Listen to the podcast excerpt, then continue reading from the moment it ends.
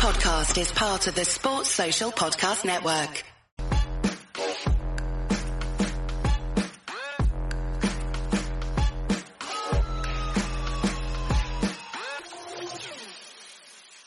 Oscar Bevis, IFL TV, proudly sponsored by The Last. A smile on his face says it all. Mikey McKinson, how are you, mate? Good, Oscar. All smiles, Team McKinson. Full, full focus. Big fight ahead. Um, head down, working hard, getting it done. Good, good. We'll talk about sort of all the details in a sec, but you are coming at me from just outside of Rome in Italy. Yeah, I'm about 20 minutes outside of Rome. Uh, come here, getting a bit of sparring, nice weather. Um, just staying focused. Good, good. Um, as your post said, I like this. In comes McKinson. It's the one you wanted. It is. I like deserved it. I've I've spent four months previous to this preparing to fight Ortiz, so it's it's deserved. You know, like I am. It's very unfortunate for Avanesyan. I'm not sure the ins and the outs because people forget Avanesyan was due to fight Ortiz before I was. Like, do you know what I mean? So um, he did deserve it, but I'm not sure what went on in negotiations. Um, I was promised that I'd get an opportunity and like getting the opportunity again on Golden Boy, but then obviously I thought I was well, I'm plan B for this, you know. I'm plan B, I'm not plan A. Uh, but I'm glad I've got the opportunity and you know, full steam ahead. So let's deal with it from where we last spoke.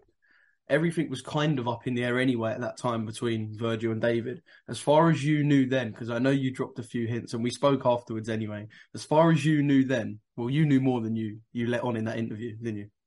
Yeah. Um, I knew it was happening, but nothing's ever guaranteed until you've signed. Uh, I'd not signed at that point. I'd been told it's happening. Uh, I was literally waiting. What was it two weeks ago we spoke? It weren't Yeah. long, was it? Um, and and yeah, I don't ever want to jinx anything. Well, I found out from my LA experience, nothing's ever guaranteed till the other guy's in the ring opposite you. So um, I knew I knew there was a big chance of it happening, and I just couldn't say anything. How simple were negotiations from your side? I went onto uh, social media when everybody found out the rumours that it, they couldn't come to an agreement or whatever it was. I went onto social media and said, "Just send me the original contract." Like literally, that's I probably just changed the date of it. Send me the original contract. Although my worth shot up from America, I just wanted to make a point. I'm easy to negotiate with. Uh, I'm not a diva or, or anything like that. Just yeah, like I'll fight anyone, and I'm easy to negotiate with. Uh, I don't duck anyone. Yeah, well, my next question was literally going to be: Is this the original contract from the first fight that was meant to be with Ortiz, or is it kind of you just stepping into to David's contract, as it were? It is the original contract for Ortiz, I think, or close to the original as possible. Obviously, change location, change date, uh, same same numbers, all stuff like that. So, um, so yeah, original contract, but as close to the original contract as possible. Nice and easy. I know you said that you don't know too much about what's gone on, and every side's going to have kind of their different say on what's happened. But have they kind of expressed to you, Golden Boy, or has anything even been said about why it's not Avanesyan? Have they, have they blamed Team Avanesyan at all? Uh, ru- rumors are rumors on social media, so I never really take like I don't care. I don't care. Um, Avanesyan's team have uh reached like tweeted me and said that they respect me and like they're made up for me getting the opportunity, and you know I respect Avanesyan's team as well. Uh, so yeah, I, like, I don't. It's not my problem. It's not my problem. In comes McKinson, as they said.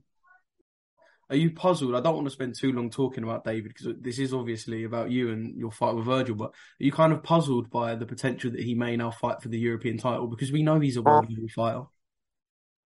He deserves a big, big fight like he does. Um, he has done for a long time, I think. But uh, but yeah, like there's one one thing me saying, "Oh, I'm gutted for David," but this is my dream.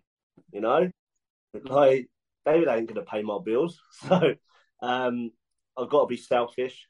Uh, this is my dream, and I'm over the moon that I'm the one fighting Vergil Ortiz August sixth. Now it's all sort of signed, and like you said earlier, we don't actually know. Boxing's unpredictable. You don't know until mm. facing you in the first bell goes. But now it's signed. I could get a replacement fight week. Mate, it wouldn't even shock me at this point. It wouldn't. no, but uh, yeah, I am. Um, no, there's a lot of pressure on him now, isn't there?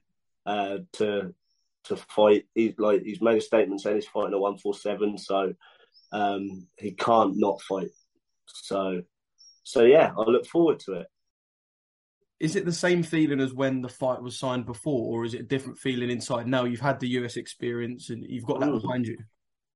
I know what to expect. Like when I went to the States in March, I realised everything is they do everything times ten over in the UK. Paperwork, medicals, like it, it's pretty hectic. Like my experience was hectic away from the fight changes and stuff.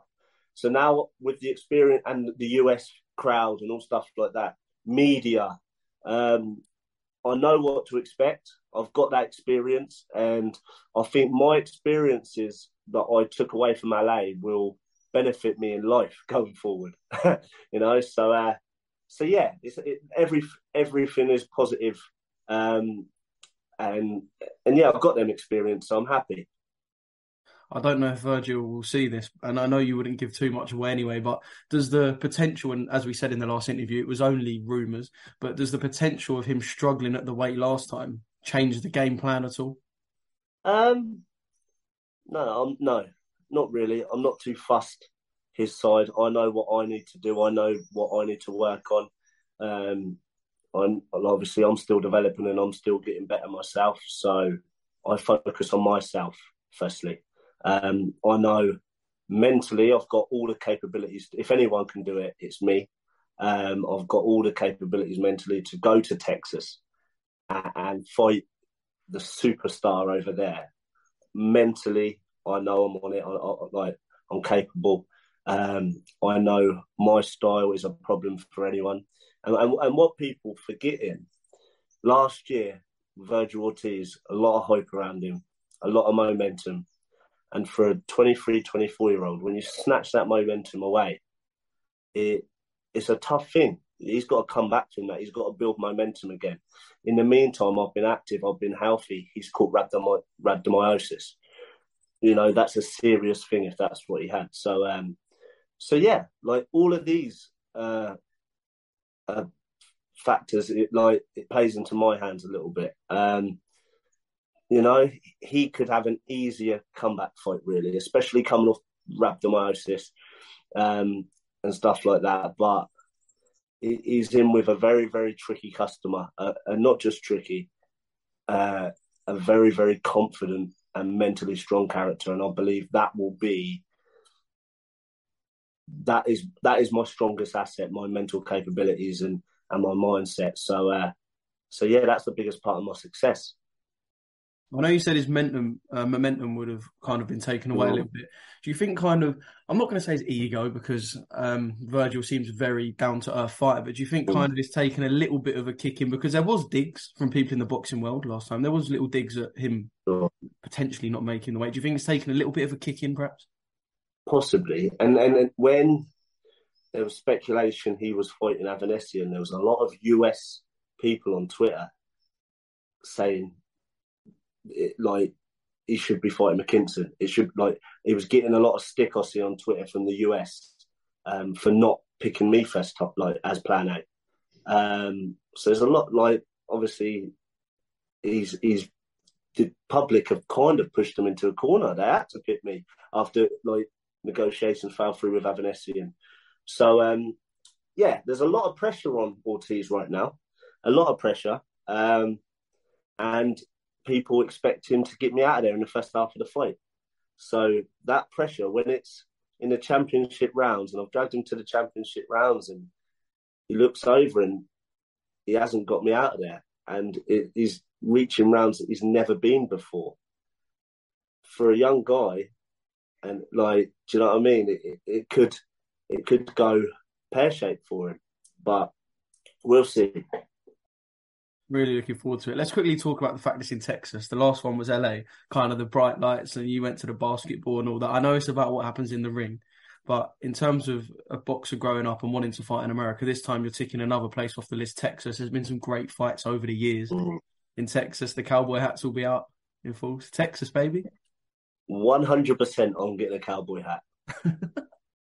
you know, it's, I'm living my dream right now. I know I've worked hard for a long time behind the scenes and under the radar and stuff. But like I've been, I'm in a boxing family. Do you know what I mean? So I was born into boxing. I've I've been around boxing from a very very young age, and and now I'm finally ticking boxes and like on that bucket list and stuff. I fought in America. Walking out to the ring in LA was unbelievable. Uh, I think I'm the first professional from Portsmouth to ever fight in the States. So it's, it's big uh, from where I'm from. And uh, you know, I'll get to go back. I'll get to go to Texas. Like, I'm living a dream. But Eddie said to me once, remember, you're in merit of all your achievements and hard work. I'm not here on by fluke. Like, I deserve to be here. I'm in merit of all my hard work. And look where it's taken me. Is this going to be? I know it's only fight number two in America. Are you kind of the next James DeGale? Are we going to? To, are we going to lose you to the US? Is what I'm asking. I do like it in the US, um, but I would like to fight closer to home again. Uh, I haven't been able to sell tickets since I fought at your call in 2019 against the guy from Argentina. We spoke about it, didn't we? Yeah. I haven't yeah. been able to. So, so a lot of my support are missing out in watching me fight. Texas, I had good numbers in LA, really. I had good numbers in LA, but Texas, middle of summer, it's more than double the price um, th- than what LA was. So I doubt I'm going to get the numbers uh, over. The, who knows? But I, I doubt I will. Um, so I'd like to fight close to the home, but you know, I'm 28 now. I'll, I'll go wherever it suits me. You know, I'll go wherever it suits me. There's there's always time to fight closer to the home. There's like obviously I want to fight in Portsmouth again, but it's only ever going to be Portsmouth if it is the big one.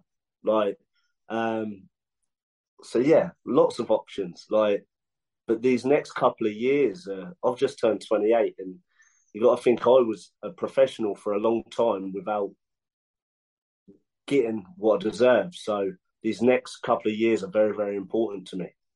Yeah, mate, I cannot wait. August the 6th, Texas, it goes down. Mikey, pleasure as always, mate. And good luck for the next few weeks or month or so with camp. And yeah. And, uh, you're on holiday August 6th, aren't you? I know. That's the day I touch down in Ibiza. If you win, or when you win, should I say, you're going to come straight out with us boys. I'll fly straight. Texas Ibiza first flight. Sports Social Podcast Network.